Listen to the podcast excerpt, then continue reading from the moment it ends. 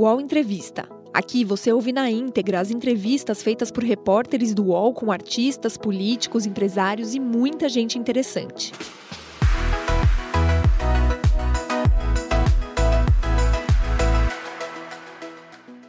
Bom dia, você que estava acompanhando o All News, agora está aqui com a gente no estúdio em Brasília para acompanhar o All Entrevista com o presidente do Senado, Rodrigo Pacheco.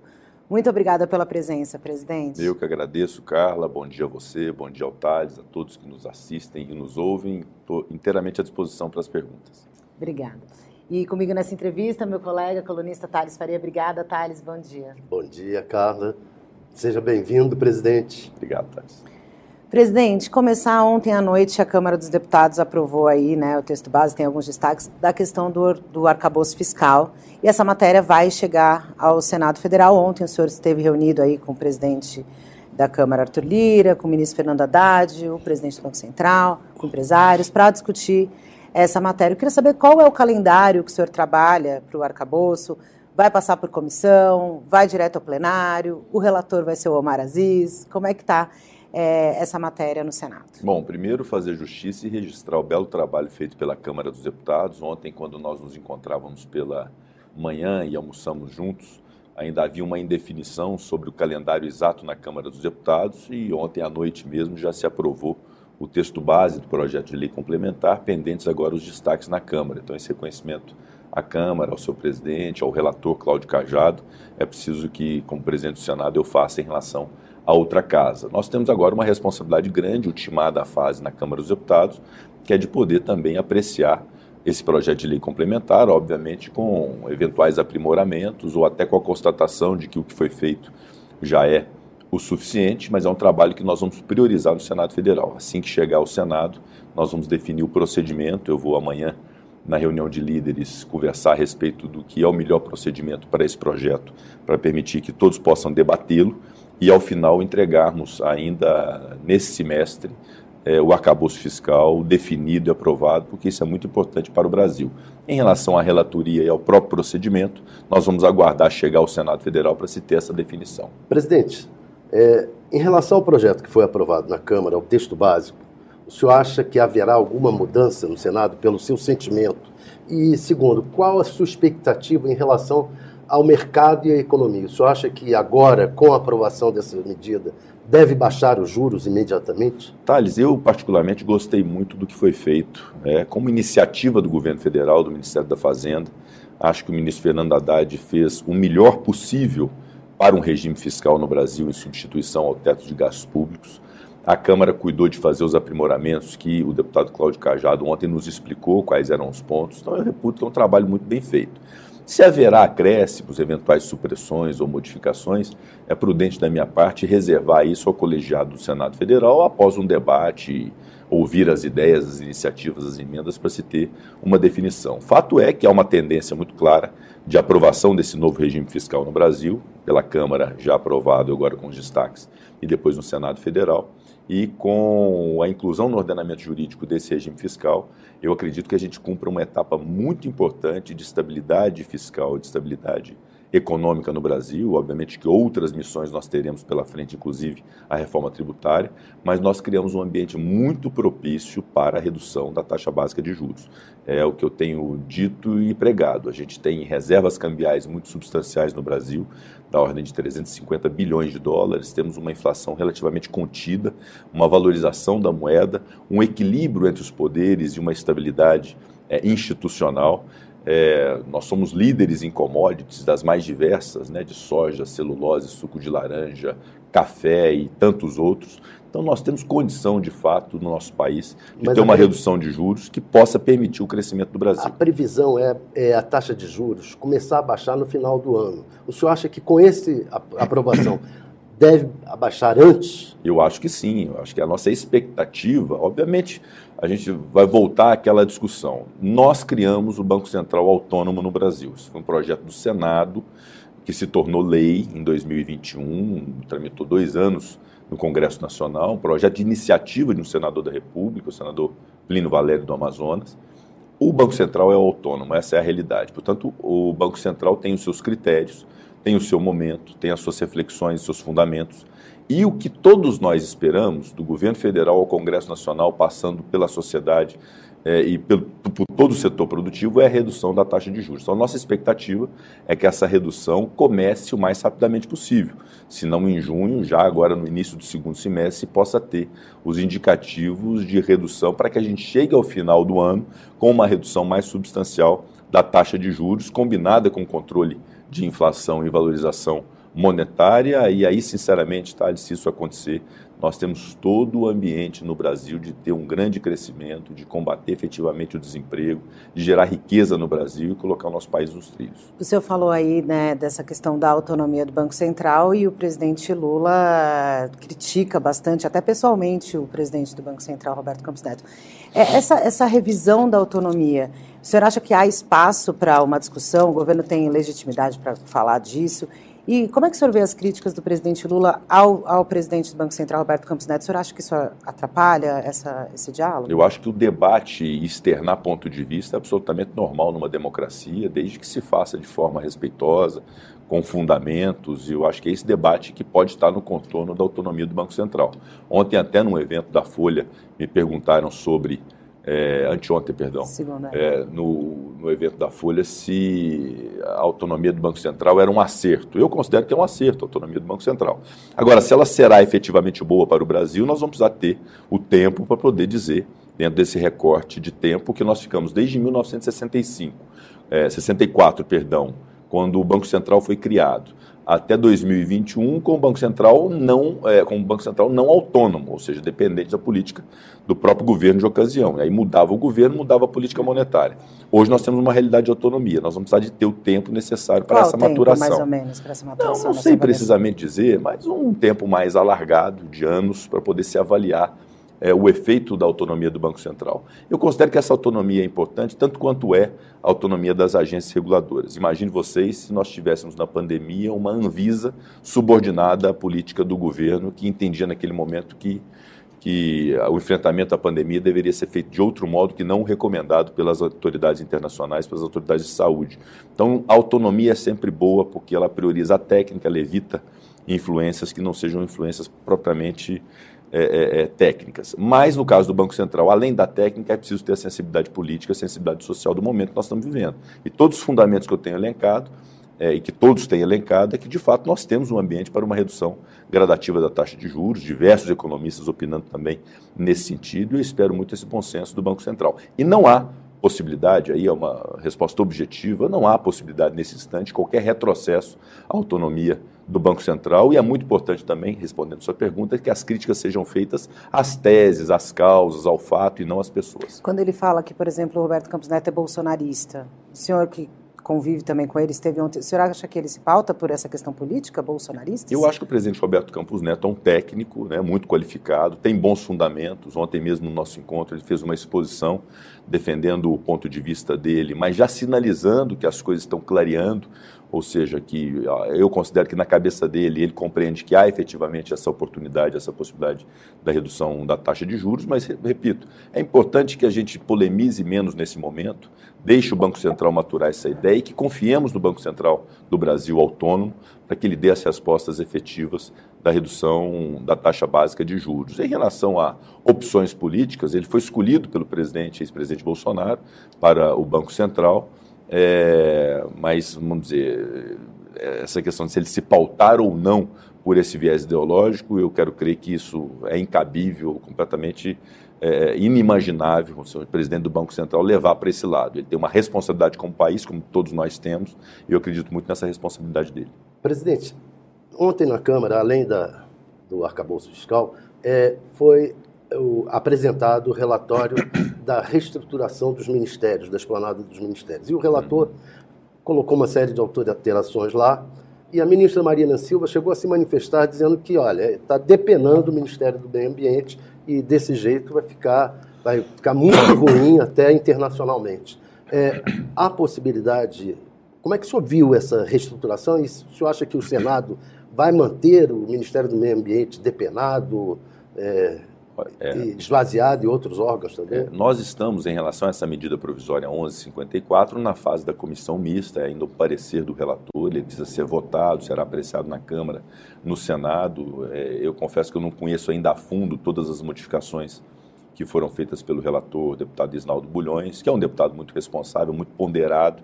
Então, vamos aguardar a evolução disso. Mas, de fato, o que nós não podemos perder de vista é que o Brasil precisa, irremediavelmente, de uma política de proteção ambiental, isso não há dúvida.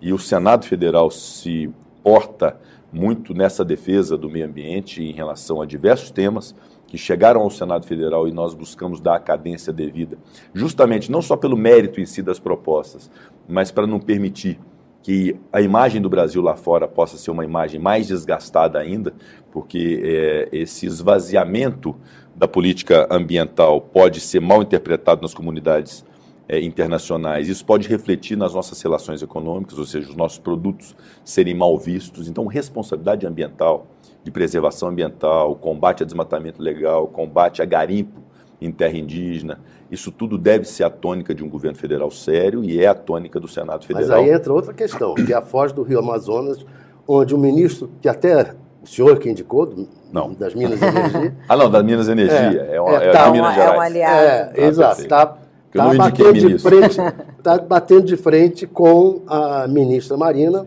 por causa da exploração de um, praticamente um pré-sal ali é. em frente à foz do Rio Amazonas. O senhor acha que tem que se explorar aquele petróleo ou não? É. Bom, aí só concluir então essa, essa fase inicial, Thales, em relação a essa política ambiental que não pode faltar. Ela não pode ser feita só no, no Ministério do Meio Ambiente.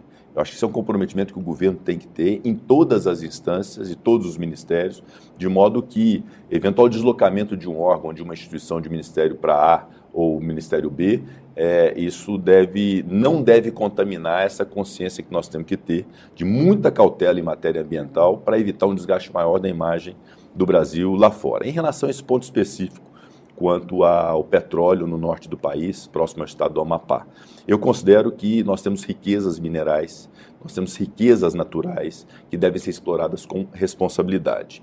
O petróleo é explorado na, no Rio de Janeiro, é explorado em tantos outros estados brasileiros, e eu quero crer que o Amapá tem o mesmo direito dessa exploração, obviamente adotando os procedimentos necessários para isso. As informações que eu tenho é que desde 2004 a Petrobras, que é uma empresa séria, hoje de boa governança, que tem responsabilidade e já explora, explora petróleo no Brasil, fez todos esses estudos e pede então a exploração nesse local. Aliás, um local em que Outras empresas de outros países, no Suriname, na Guiana Francesa, também exploram muito proximamente ali o petróleo. Então é difícil, de fato, explicar para um estado inteiro e para a população amapaense que eles estão sentados numa riqueza natural que ainda vale alguma coisa, porque nós estamos numa transição energética que daqui a pouco e daqui a pouco tempo mesmo, poucos anos, nós vamos ter um desvalor do petróleo. É muito difícil explicar que essas pessoas não possam gerar essa riqueza para o seu estado e para o Brasil. Os amapaenses é, são tão brasileiros quanto os fluminenses que exploram petróleo na Bacia de Campos,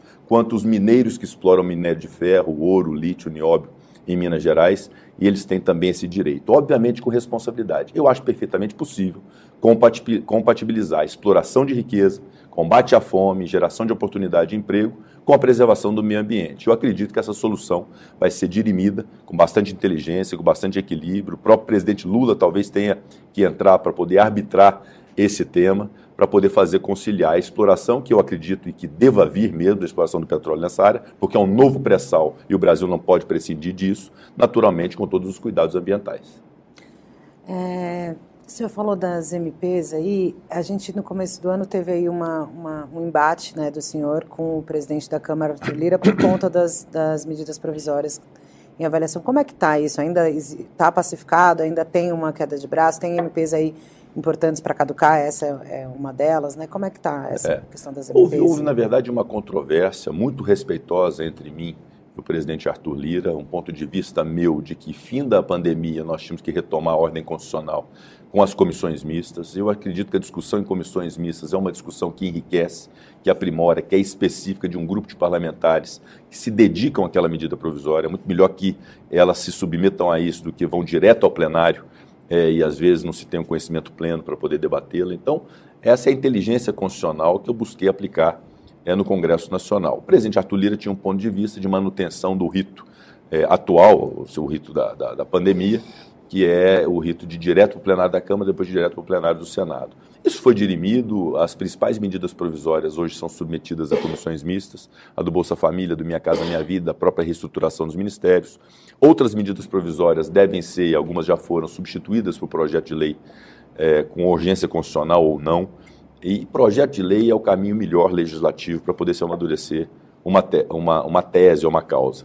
É, a lei é importante que ela advenha de um projeto de lei e menos de medida provisória. Medida provisória é algo específico que pressupõe relevância e urgência da matéria. Uhum. Infelizmente, no Brasil, nos últimos anos, de fato, nós nos acostumamos a fazer tudo por medida provisória. E talvez, eu até disse isso ao presidente Arthur Lira ontem, que esse, esse, essa discussão democrática e esse, como você disse, esse embate democrático que nós tivemos entre Senado e Câmara, talvez tenha servido para o propósito de fazer uma reflexão sobre o uso de medidas provisórias e este governo talvez as use menos, o que vai ser muito bom para a democracia, porque por vezes as matérias são melhores refletidas através de projetos de lei. Na, na reunião da, de ontem da Comissão de Assuntos Econômicos, o senador Magno Malta é, fez um contraponto aos ataques que o jogador Vini Júnior sofreu na Espanha, acusando de torcedores chamando de macaco. Eu vou até ler aqui o que, que o, o Magno Malta disse. Você só pode matar alguma coisa com o próprio veneno. Então é o seguinte: cadê os defensores da causa animal que não defendem o macaco? O macaco está exposto. Vejam quanta hipocrisia. E o macaco é inteligente, está bem pertinho do homem. A única diferença é o rabo o PSOL está querendo colocar, inclusive, o senador no, na comissão de ética por conta disso.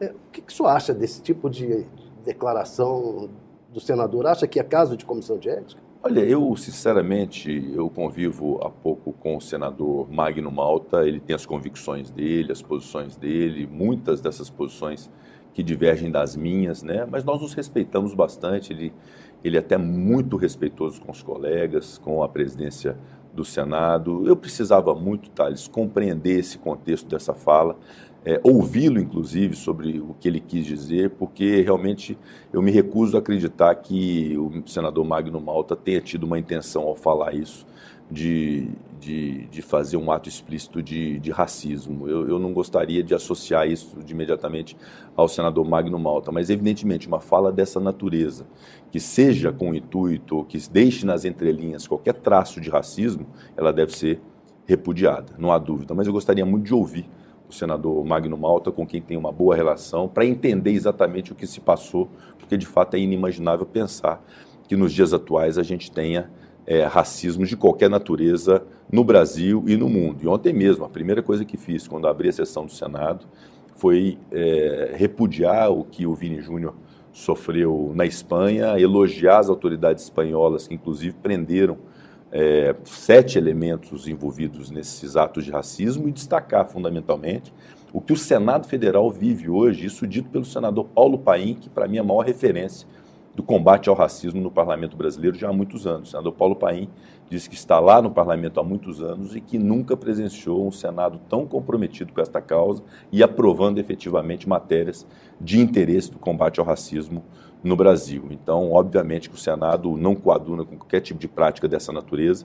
Eu gostaria muito que o senador Magno Malta pudesse explicar e pudesse eventualmente, se foi e de fato parece ter sido muito infeliz na fala, que possa se desculpar publicamente. Mas se ele explicar para o senhor e não o convencer, o senhor acha que é caso de realmente levar a comissão de ética? Não, evidentemente que vamos analisar o fato e em provocar o Conselho de Ética, caberá ao Conselho de Ética esse entendimento. Mas, é, por prudência, eu gostaria muito de ouvir as explicações do senador Magno Malta para não cometer nenhum tipo de injustiça. Mas, obviamente, ratificar e reiterar que nós não compactuamos e repudiamos veementemente qualquer tipo de fala, ato, manifestação de cunho racista. Presidente, ainda falando um pouco dessa relação com a Câmara e também agora com o Executivo, né? A gente falou da autonomia do Banco Central. Tem outro tema que é, o presidente Lula tem colocado aí no, nas discussões, que é a questão da Eletrobras. Ontem o presidente é, Arthur Lira já sinalizou também que isso, já sinalizou publicamente algumas vezes que isso não, não, há, não há espaço para para rever isso. É, o senhor também já falou que, é, que é, foi uma decisão tomada pelo Congresso, mas da parte do Executivo há uma pressão para isso. É, aí, de novo, eu pergunto: há legitimidade para essa discussão? Há espaço para essa discussão? É, e como é que o senhor vê, de novo, a postura do, do presidente Lula nesse, nesse, nesse aspecto é, da Eletrobras? Primeiro, a premissa inicial: há legitimidade do presidente da República de criticar, questionar e, eventualmente, até buscar mudar qualquer iniciativa legislativa que tenha sido feita. Essa legitimidade eu não retiro. É, porém, não há nenhuma iniciativa e a menor discussão em relação à capitalização da Eletrobras, que foi feita tempos atrás pelo Congresso Nacional e já ratificada, já é uma realidade nacional, então eu não vejo nenhuma expectativa de mudança no parlamento daquele entendimento que já foi expressado, inclusive comigo na presidência do Senado, o Arthur Lira como presidente da Câmara, de algo que nós concretizamos é, no parlamento. O que o presidente Lula agora toma como providência, isso é absolutamente legítimo, que é acionar suas instâncias jurídicas para poder discutir no âmbito da justiça, sem nenhum tipo de ato de força sobre o Congresso Nacional, um ato de força sobre é, aspectos de regulamentação ou de decreto ou novo projeto de lei, não é disso que se trata, é discutir na Justiça o valor do voto, a quantidade de votos no Conselho da Eletrobras, considerando a proporcionalidade da participação da União. Essa é uma discussão que ele pode fazer, é, que o governo federal pode fazer no âmbito do Poder Judiciário, é muito republicano que isso aconteça, é do Estado de Direito é, e há uma normalidade nisso, mas não há nenhum tipo de perspectiva de retrocesso dessa capitalização da Eletrobras no âmbito do Congresso Nacional. E sequer iniciativa há nesse sentido, de modo que a minha posição sempre foi externada nesse sentido. Isso se aplica à autonomia do Banco Central, isso, na minha opinião, se aplica à lei das estatais, isso se aplica é, é, é, ao marco do saneamento, isso se aplica ao marco das ferrovias, ao marco da, da, do transporte marítimo, à lei do sistema cambial, à lei da sociedade anônima do futebol. Não que elas não possam sofrer aprimoramentos, né, mas a essência delas já foi concebida no Congresso Nacional eu acho muito difícil que nessa legislatura haja retrocesso. Mas não deveria ser uma mão de duas vias? Por exemplo, as coisas que já foram aprovadas com relação ao governo, ao executivo, também não serem mudadas? Por exemplo, a reforma administrativa, a reforma da esplanada, e que agora está sendo ameaçada pelo Congresso de alterar o que foi aprovado pelo Congresso a proposta do executivo. Mas há uma diferenciação nisso. Uma coisa são temas que já foram submetidos ao crivo de executivo, legislativo e até judiciário e que foram consolidados. Outra é uma nova iniciativa do executivo ou do legislativo que está em discussão. Esta medida provisória da reestruturação administrativa está em discussão no Brasil, vem do Executivo como medida provisória, e cabe ao Parlamento se discutir o que é o melhor para o Brasil, porque a decisão sobre leis cabe ao Parlamento. Obviamente que a posição do Executivo sobre a sua própria estruturação administrativa é relevante, é preponderante, e eu acho que nós temos que levar isso em conta. Mas se o Parlamento identificar que há algum tipo de equívoco ou melhores condições é, na reestruturação administrativa, é obrigação do Congresso Nacional expor através de modificações nessa, próprias do nessa projeto. Nessa linha tem uma coisa que a Carla até já colocou, o seu encontro com o Arthur Lira e, e o apaziguamento, que o mercado entendeu que o encontro de vocês foi uma, um, uma espécie de armistício naquelas arestas que nos bastidores da, da imprensa via se falando muito entre o senhor e que eram motivadas pela tramitação das MPs vai haver modificação na tramitação de MPs, porque o, Arthur Lira queria, o, o, cerne do desentendimento, o Arthur Lira queria que passassem a ter uma tramitação maior no, na Câmara e depois no Senado. É, como é que o senhor vai haver uma modificação nisso? Não, Thales, isso não está em discussão, isso não foi mais tratado. A posição do Senado foi praticamente unânime, acho que unânime, né, de todos os senadores, imagino, é, uma posição de que nós temos que cumprir o rito constitucional previsto com comissão mista, depois se vota na Câmara, depois se vota no Senado, o Senado modifica, volta para a Câmara, depois o projeto vai à sanção. Esse é o rito constitucional, é esse que será o rito obedecido. Toda e qualquer medida provisória no Brasil obede venceu, obedecerá esse rito. Agora, é, o que eu disse no começo é que, considerando essa posição da Câmara do presidente Arthur Lira, é, de algum descontentamento em relação à existência das comissões mistas. Pode ser que algumas matérias, tidas não, não com, com não tanta relevância ou urgência, sejam encaminhadas para o projeto de lei. E que também isso é constitucional, eu não questiono isso. O fato é que, se for uma medida provisória, a medida provisória tem que seguir o rito constitucional e eu acredito que essa seja a compreensão hoje geral do Congresso Nacional. Então o senhor venceu essa queda de braço aí Não, não tem vitorioso. vitorioso foi o Brasil, foi a Constituição, é, foi, inclusive, essa posição do presidente Arthur Lira que permitiu uma melhor reflexão sobre esse uso meio indiscriminado de medidas provisórias. Então, vamos reconhecer o trabalho e a contribuição de todos para um desfecho que eu acho que é bem sucedido para o Brasil.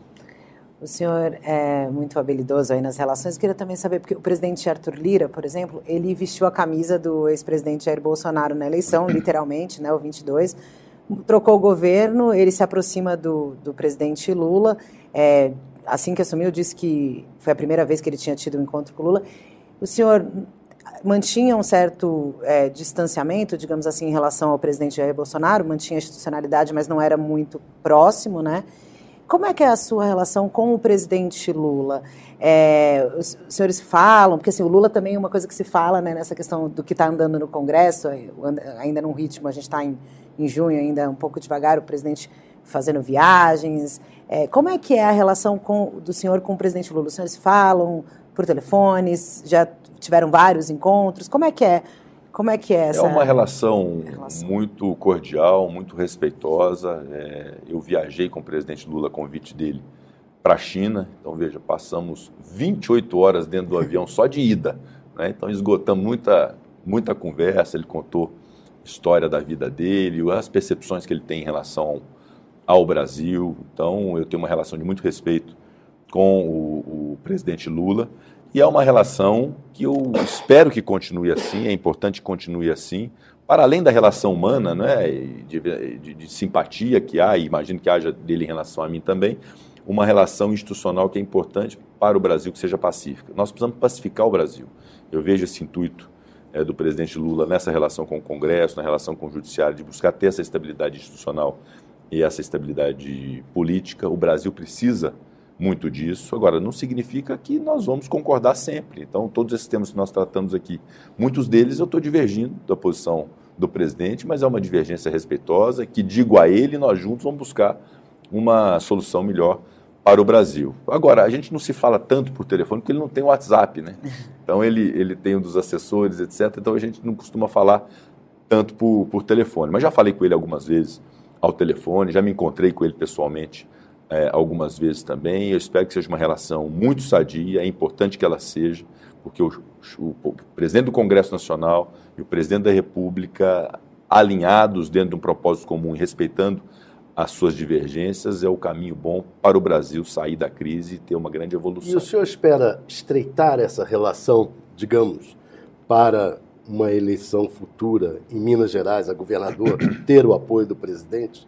Eu não penso nisso por enquanto, Thales. Eu tenho uma missão. Eu fui reeleito presidente do Senado em um momento muito difícil, de muita divisão, de muita polarização, de muita incompreensão, recebendo, inclusive no meu processo eleitoral de reeleição, muitas agressões, né, especialmente através de rede social. É uma coisa impressionante a, a capacidade de mobilização para agredir alguém, né? Isso não é privilégio Na meu. sua campanha reeleição outros, do Senado do houve, da presidência, né? Houve, né? houve uma, Senado, mobilização, um tornou-se uma eleição nacional, né? Então é, isso não é privilégio meu. Infelizmente, a, a, política do Brasil está muito contaminada por esse ódio, por essa polarização e desconhecendo ou não reconhecendo todas as coisas boas que, que aconteceram no Brasil. E uma das coisas boas que eu gostaria de destacar, que é o compromisso que eu tenho principal, é que é a defesa da democracia.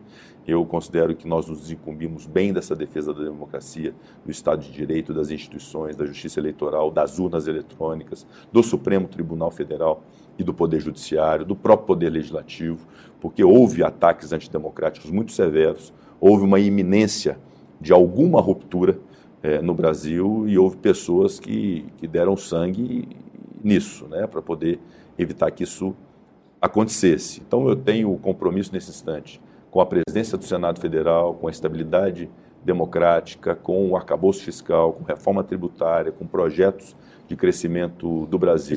Nessa... No final do futuro, futuro eleitoral e político, etc., eu confesso que, em relação ao propósito que eu tinha ao entrar na política, e quem me acompanha sabe, que eu sempre dizia que é uma data de entrada e é uma data de saída da política que eu não permaneceria é, muito tempo.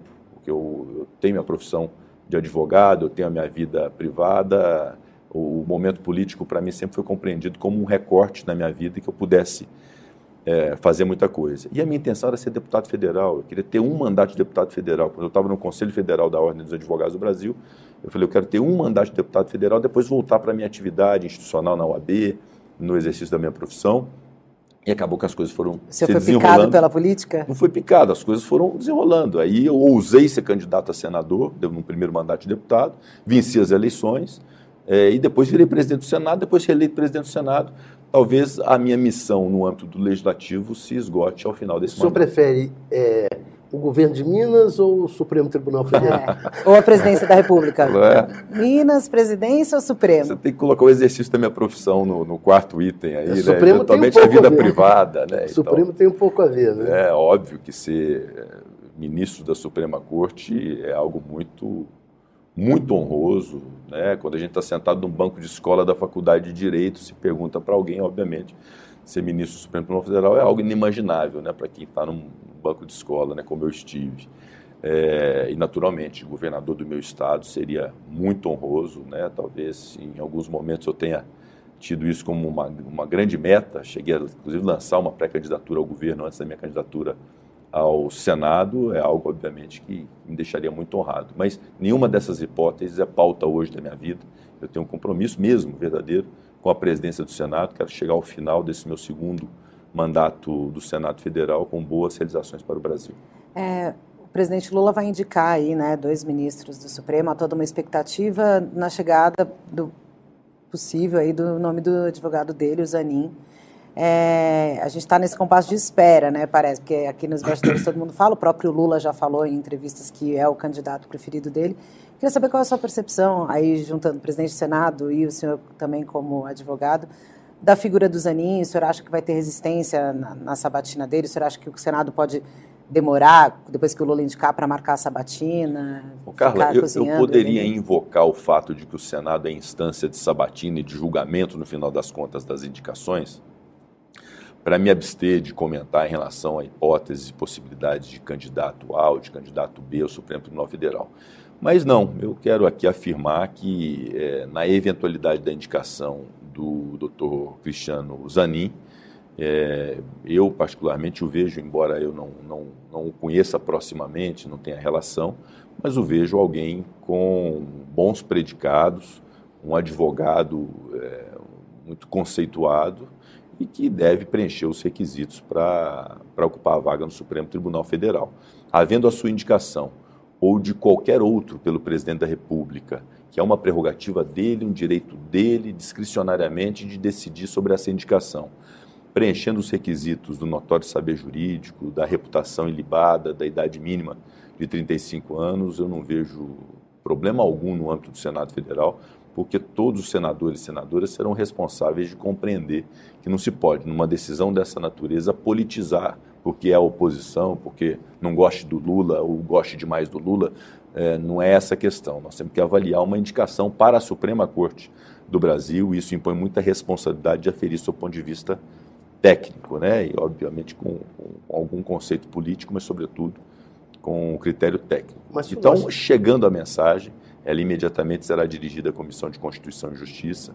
O presidente Davi Alcolumbre me disse que fará é, o esforço mais rapidamente possível também para poder fazer a sabatina e, obviamente, eu no plenário vou pautar para poder aprovar. Se falou, o senhor falou do Alcolumbre, eu ia até fazer uma outra pergunta, que é se o senhor não acha que, que é chegada a hora de uma mulher negra no Supremo.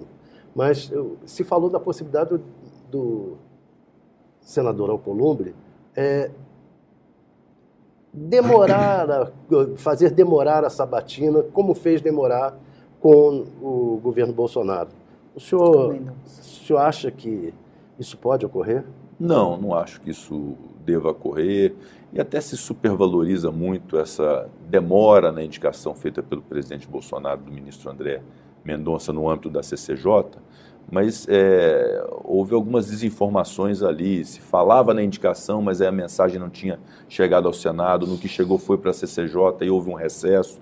Então houve um prazo, me parece, de quatro meses. E houve já situações do Supremo em que houve vacância, de, de vacância maior do que esse período. E ao final do, do ano, né, novembro, início de dezembro, acabou se definindo isso, então essa demora acabou sendo superada pela constatação de que o ministro André Mendonça tinha as condições e foi escolhido pelo, foi sabatinado e decidida a sua indicação e nomeação pelo Senado Federal e pelo Presidente da República. Então não acredito que isso vá acontecer, não haverá nenhum é, tipo de anormalidade na tramitação da indicação do presidente Lula para o Supremo Tribunal Federal, porque, repito, nós temos que respeitar a decisão do presidente Lula, é uma prerrogativa dele, nós assim reconhecemos, e sendo alguém que preenche os requisitos, não e há por que o Senado mulher atrasar. para o STF?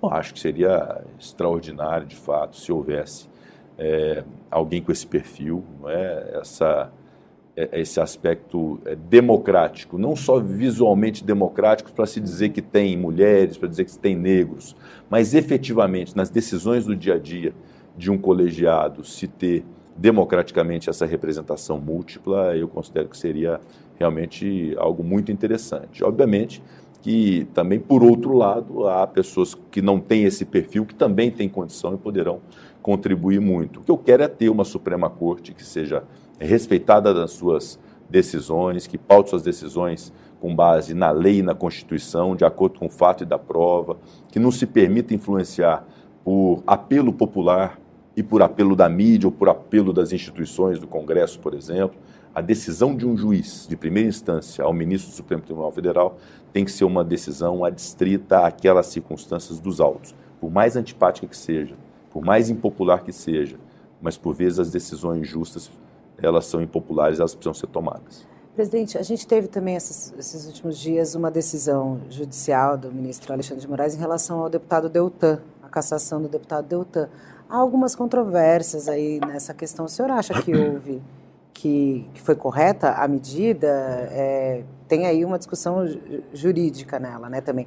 E aí tem o senador Sérgio Moro, que, que já fala, e aí nos bastidores já se começa a pensar se, se há um, se pode existir aí também algum tipo de, de de perseguição, digamos assim, contra o Moro, enfim, como é que o senhor vê essa questão? Primeiro, Carla, só me permita uma correção, porque de Por fato favor. é uma decisão só do Alexandre de Moraes, claro. né? porque de fato o ministro Alexandre de Moraes tem concentrado é, todas essas críticas em razão do papel que acabou tendo que exercer como presidente do TSE e como relator de um inquérito em relação a atos antidemocráticos, em relação a fake news. Isso acabou projetando muito para bem e para mal também, claro. o mal das críticas de muitos setores, em função dessa necessidade de decidir ainda que decisões sejam impopulares ou que desagradem, essas decisões precisam ser tomadas com base no fato e na prova. Isso que aconteceu com o deputado Deltan Dallagnol foi uma decisão fruto de um processo judicial no âmbito da justiça eleitoral tomada por unanimidade no Tribunal Superior Eleitoral, tendo como relator o ministro Benedito Gonçalves, que é do STJ e hoje no, no TSE. É muito difícil, eu particularmente considero mesmo muito difícil opinar nós que estamos de fora e não conhecemos, eu particularmente não conheço profundamente as circunstâncias do fato na sua inteireza, as circunstâncias da prova na sua inteireza, é, para se aferir se houve uma decisão justa ou injusta. O que eu preciso ter é confiança na justiça do meu país, ou seja, um Tribunal Superior Eleitoral, que cumpriu um papel, inclusive, muito relevante na história recente do Brasil, com decisões muito importantes. Tomou uma decisão, essa decisão precisa ser respeitada, obviamente que ela é, é recorrível e é na instância judicial se deve é, discuti-la, mas decisões da justiça se resolvem na justiça. É um equívoco achar que no âmbito do Senado Federal ou da Câmara dos Deputados haverá uma instância revisional de decisões judiciais. Isso é um equívoco daqueles que não compreendem como é que funciona o Estado de Direito e a democracia. Então eu respeito a decisão do TSE, obviamente que é legítimo ao deputado Deltan Dallagnol fazer os questionamentos, inclusive jurídicos e de recursos, e espero que a Justiça tome a melhor decisão. Em relação ao senador Sérgio Moro, é, ele também tem um processo no âmbito da Justiça Eleitoral. Segundo sei, as circunstâncias de fato são completamente diferentes das circunstâncias de fato do deputado Deltan Dallagnol, de modo que, sendo circunstâncias de fato diferentes, processos judiciais com fatos diferentes, eu não acredito que a decisão do deputado Deltan Dallagnol possa contaminar o seu indicativo da, de eventual decisão em relação ao senador Sérgio Moro. Mas, repito, essa é uma decisão da Justiça que nós temos que respeitar. Ainda sobre Deltan, Moro e Lava Jato, houve agora esse caso do juiz Eduardo Apio, que foi suspenso da 13ª Vara da Lava Jato. Ah, ah, primeiro, como é que o senhor vê o caso? E segundo, a Lava Jato, ela se embaralhou muito na política e, e, e isso é um pouco o resultado disso? Eu considero Thales e tenho atuação profissional, fui advogado, hoje licenciado, militei na Ordem dos Advogados do Brasil. É, eu considero que a justiça tem que estar à parte das questões políticas. E tudo isso que está acontecendo, seja dessa decisão do juiz federal lá de Curitiba com a decisão do TRF4 em relação ao seu afastamento, seja esse episódio do deputado Deltan, esses próprios questionamentos em relação ao senador Sérgio Moro, nós, em hipótese alguma, podemos permitir que haja uma contaminação da justiça sob circunstâncias políticas. Evidentemente que uma sentença de quem decide é uma sentença que leva em conta o fato e a prova, e sentença vem de sentimento. O que é o sentimento daquele juiz sobre aquele que está sendo julgado, jurisdicionado? E esse sentimento, por vezes, pode vir contaminado por informações várias, né, inclusive da imprensa, é, de, de fatos sociais que possam influenciar o juiz. Mas quanto mais possível, o juiz tem que estar nas circunstâncias do fato e da prova e afastado dessas influências externas para poder decidir melhor e com justiça. E o que aconteceu na Lava Jato foi, em algum momento, um enveredamento da justiça para a política, né, de se transformar decisões judiciais em decisões motivadoras e indutoras de mobilização popular, os próprios personagens da justiça, né, de advogados a procuradores, juízes a desembargadores, é, nesse intuito é, de serem consagrados ali, terem popularidade em torno de decisões judiciais, e isso é péssimo para a justiça. Isso é muito ruim para a justiça. De modo que isso tudo suscita um questionamento, inclusive. Aquele que é juiz, queira ser juiz. Aquele que é acusador, promotor ou procurador da República, queira sê-lo. É, o advogado queira ser aquilo. Não queira ser um vereador, deputado estadual. Ou, se quiser, não use aquela sua profissão para esta finalidade, porque isso é, é ruim para a justiça. Então, todos esses questionamentos nós podemos ter, e é por isso que e já fui criticado é, em alguns momentos por defender essa tese, eu considero que os magistrados precisam ser valorizados. O que está acontecendo no Brasil hoje? O magistrado quer ser advogado, o magistrado quer sair para ser tabelião de cartório, quer sair para ser político e se candidatar e eventualmente toma decisões possam estar contaminadas com esse propósito. Então nós temos que valorizar a magistratura e valorizar o Ministério Público. E o que está acontecendo no Brasil hoje é preocupante que juízes e promotores estão deixando de ser para terem outras atividades. Os que estão na escola não querem mais fazer concurso para juiz e para promotor de justiça, isso é péssimo para o Estado de Direito e para a democracia. É por isso que eu defendo é, a valorização por tempo de magistratura, para evitar a distorção de alguém que está no final da carreira receber a mesma remuneração ou menos daquele que está em início de carreira. Então, combater super salários, regularizar verbas indenizatórias, moralizar esse aspecto, não há dúvida alguma, nós temos toda a disposição de fazer. Mas, ao mesmo tempo, nós temos que valorizar essas carreiras porque elas têm muitas vedações, muitas privações.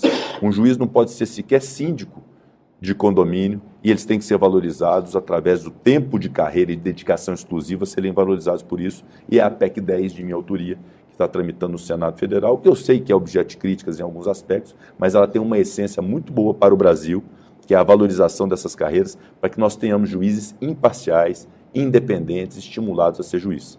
Então, tudo isso que nós estamos vivendo, isso suscita esses questionamentos. Acho que é uma oportunidade boa para esse debate. É, o STF, o senhor colocou aí, né, nos últimos tempos também, ficou muito, do mesmo jeito que o senhor é, sofreu muitas é, agressões até, né, do lado dos apoiadores do ex-presidente Jair Bolsonaro, o STF também foi muito alvo disso.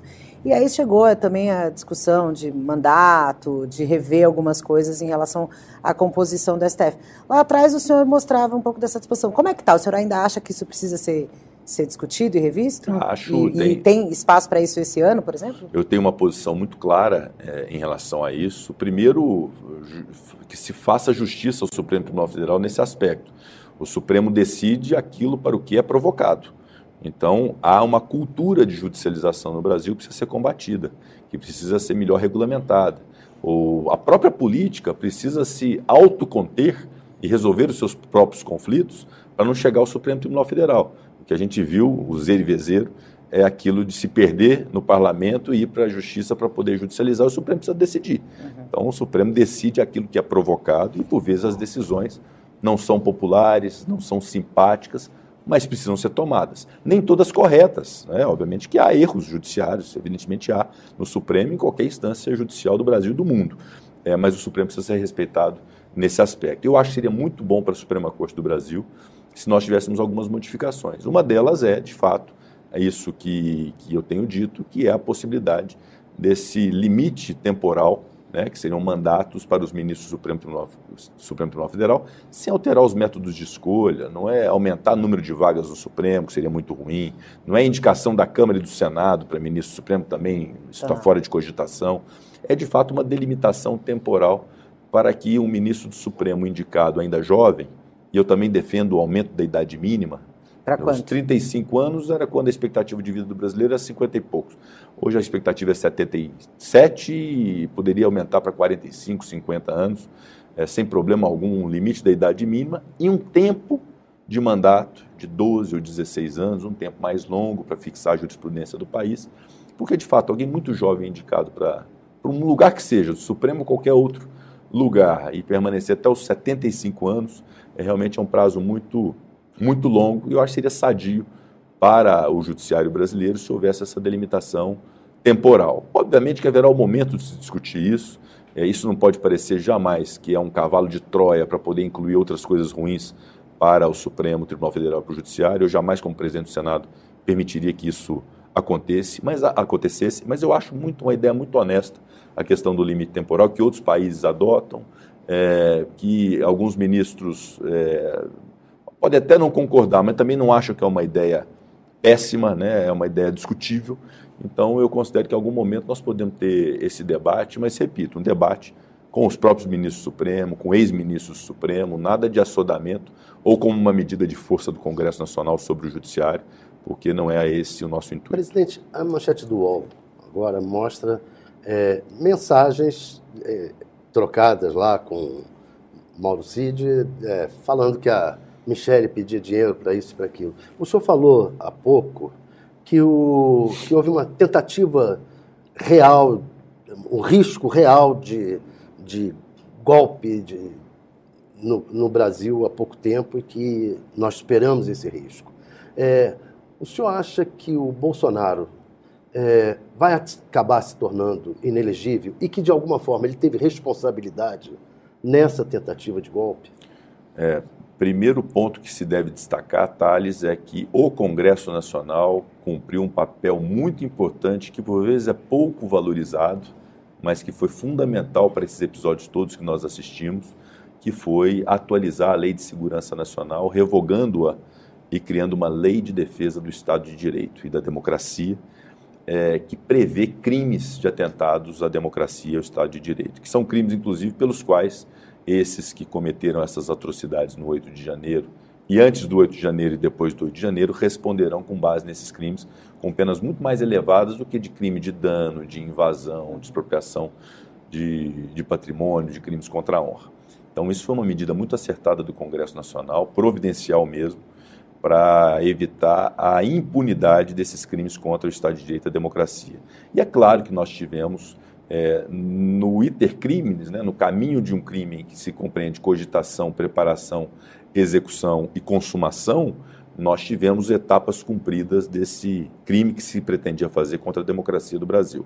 Houve cogitação, evidentemente, houve preparação, evidentemente, tanto que uma minuta de golpe foi encontrada, e houve execução, frustrada, mas houve execução, quando se invadiram é, os prédios do Supremo Tribunal Federal, do Palácio Planalto e do nosso Congresso Nacional.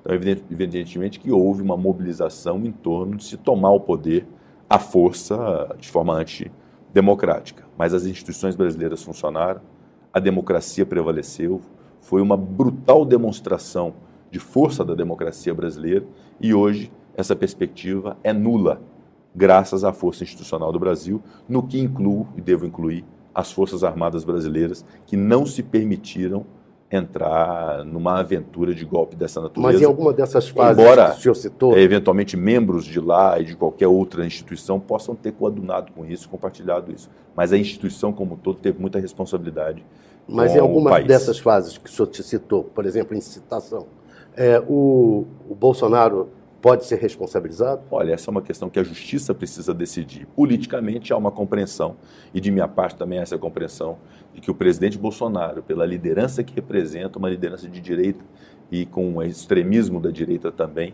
é, aderente a ele.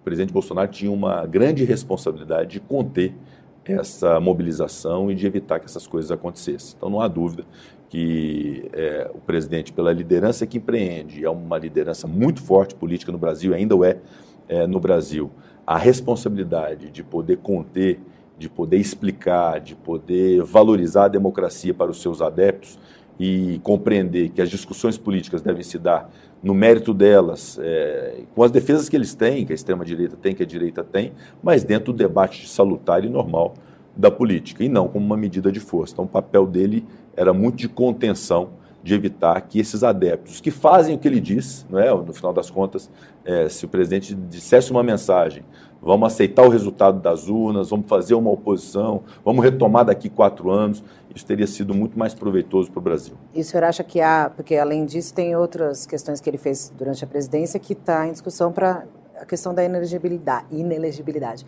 O senhor acha que há elementos para essa inelegibilidade do presidente? Não, essa é uma decisão também. Inelegibilidade cabe ao Poder Judiciário, através de um processo em que se deva obedecer devido processo legal, presunção de inocência, contraditório, ampla defesa.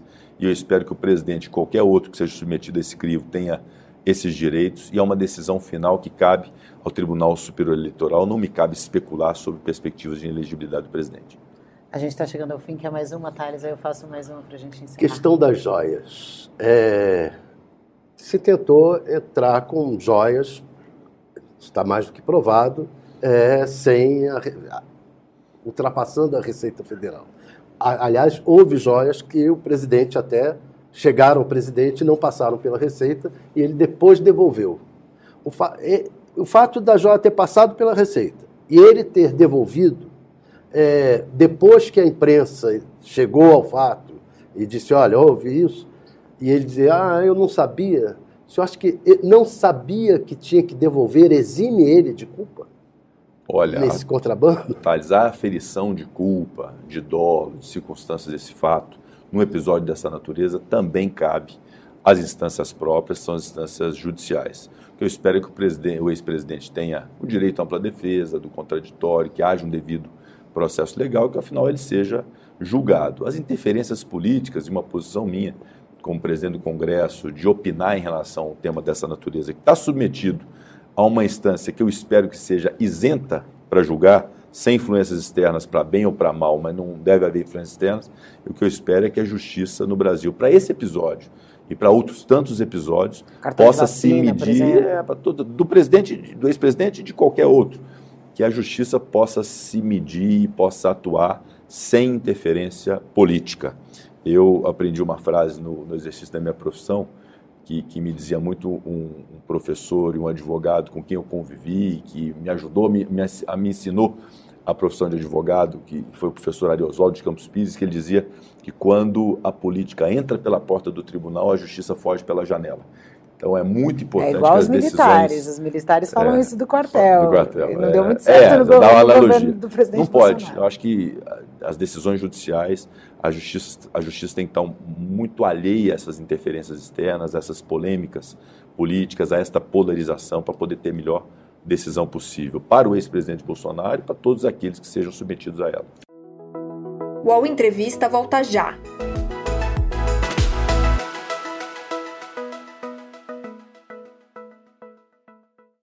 Oi, eu sou o Edgar Piccoli e trago boas notícias. Isso, Trago Boas Notícias é um podcast original Spotify produzido pelo UOL para você se informar e relaxar. As histórias que eu conto aqui são de Ecoa, a plataforma do UOL por um mundo melhor. De segunda a sexta-feira, às seis da tarde, tem um novo episódio grátis no Spotify e no UOL. Dá também para baixar e ouvir offline, quando você quiser. Presidente, para encerrar, uma pergunta que cabe bem ao Senado, que tem a ver com a, digamos, a disputa, a briga entre com a Câmara ali, a questão de apartamentos funcionais, né? Existiu ali uma ordem de despejo da Câmara para 11 senadores, para quem não sabe, que ocupam apartamentos funcionais que pertenciam, que pertencem à Câmara, e aí no meio dessas brigas da MP, saíram ofícios ali da Câmara pedindo despejo dos senadores, os senadores não responderam. Parece que houve ali um, um acerto para vamos deixar isso, isso ser esquecido. Como é que está isso? É, era mesmo esse pano de fundo da briga? Era só um, uma questão de pressão? Os senadores têm direito a continuar nesses apartamentos funcionais? É uma questão que não é muito da realidade é. da, das pessoas, mas aqui em Brasília a gente sabe que é assim, tem os apartamentos funcionais para os dois lados, enfim. Olha, Carla, eu no meu dia a dia, eu, eu, eu trato de tantas questões relevantes, de arcabouço fiscal, de reforma tributária, de relações internacionais. Ontem eu recebi uma comitiva é, da Suíça, depois da União Europeia. Hoje tem da Inglaterra. Hoje tem da Inglaterra. Então, é, é, a, a, pauta do Senado, são tantas coisas relevantes. Às vezes eu pego meu celular lá e aí vem aquelas mensagens de, de, de rede social mesmo, né? A nossa bandeira nunca vai ser vermelha, etc. Gente, tá bom, mas vamos focar no que importa para o Brasil, nas causas relevantes do Brasil. Cada qual tem o seu modo de pensar em relação à direita e esquerda. Então, eu acho que essas pautas menores, a gente tem que colocar numa prateleira, essa pauta de polêmica, colocar numa prateleira, e centrar no que é importante para o Brasil. Eu faço uma analogia com o que aconteceu. Né? A gente estava discutindo comissão mista, funcionamento de medidas provisórias, obviamente que um embate, como você se referiu, mas muito sadio de um nível muito, muito elevado. Essa questão de apartamento funcional eu colocaria na prateleira do juizado de pequenas causas. Né? Isso, é, isso, é, muito pequeno, não, não, é por isso que nós vamos gerar nenhum tipo de, de com a Câmara dos Deputados. Há um convênio muito antigo. O deputado já mora num apartamento funcional, ele vira senador, ele continua naquele apartamento e vice-versa. O senador, é, como é o caso da senadora Glaze Hoffman, do senador Aécio, é, senador José Medeiros, que estão, acho que é o senador José Medeiros, que hoje é deputado, que são deputados, e aí é. ficam no apartamento do Senado, mas hoje são deputados. Isso é uma coisa normal até para para facilitação. O Congresso Nacional é um só, o interesse dos parlamentares, todos os parlamentares são iguais, senadores, deputados. Então eu acho que isso é uma realmente na época não, que se falou que era uma picuinha, era uma picuinha, então mesmo, é, não né? quero usar picuinha, porque vai virar o Lídia picuinha, né? não, não, eu acho que é uma coisa menor que nós temos que solucionar da melhor forma possível. Se a Câmara exigir os apartamentos, os apartamentos, os apartamentos são da Câmara, eles vão ter o apartamento. Agora, eu, eu vou, como presidente do Senado, precisar cuidar de resolver o problema dos apartamentos funcionais dos senadores, porque é direito dos senadores terem esses apartamentos. Mas, de fato, eu espero que isso seja resolvido da melhor forma possível. O deputado Lúcio Moschini, que é o quarto secretário da Câmara, é uma pessoa muito boa, de muito bom diálogo. A gente vai chegar num bom termo nisso aí. Presidente, a gente ainda tinha que falar de reforma tributária, mas aí quando chegar mesmo, de fato, a gente já fica o convite para o senhor voltar. Queria muito agradecer aqui a sua presença em nome do UOL, agradecer, se o senhor quiser fazer considerações finais, fique à vontade. Não, minhas considerações finais é agradecer o UOL, eu tenho vocês como fonte de informação, não é? Eu busco fonte de informação e nós não falamos de lei de fake news, mas a fonte de informação por jornalistas, por quem tem métodos, tem ética, tem formação para poder dar informação é, correta e que os outros veículos não me ouçam, mas é o primeiro que eu consulto é o UOL, até porque é de graça, né? Os outros a gente tem que pagar. Os que tem que pagar, eu mando para o Capela e falo, Capela, cola para mim aí, tá? ele cola a reportagem. Né? Tem alguns que a gente. Mas o bom jornalista. Mas o UOL é muito fácil, tem um visual muito bom, vocês são muito talentosos, muito profissionais. Então é uma satisfação poder ter compartilhado com vocês esse momento aqui. Estou inteiramente à disposição para outras oportunidades. A gente agradece. Obrigada, Thales, também pela companhia. E eu agradeço você que acompanhou a gente até agora. E agora você volta, depois de um rápido intervalo, com o All News, com a minha colega aí, Fabiola Cidral, para continuar na repercussão dessa entrevista e para as notícias do dia. Até mais. O UOL Entrevista e outros podcasts do UOL estão disponíveis em uol.com.br/podcast. Os programas também são publicados no YouTube, Spotify, Apple Podcasts, Google Podcasts e outras plataformas de distribuição de áudio.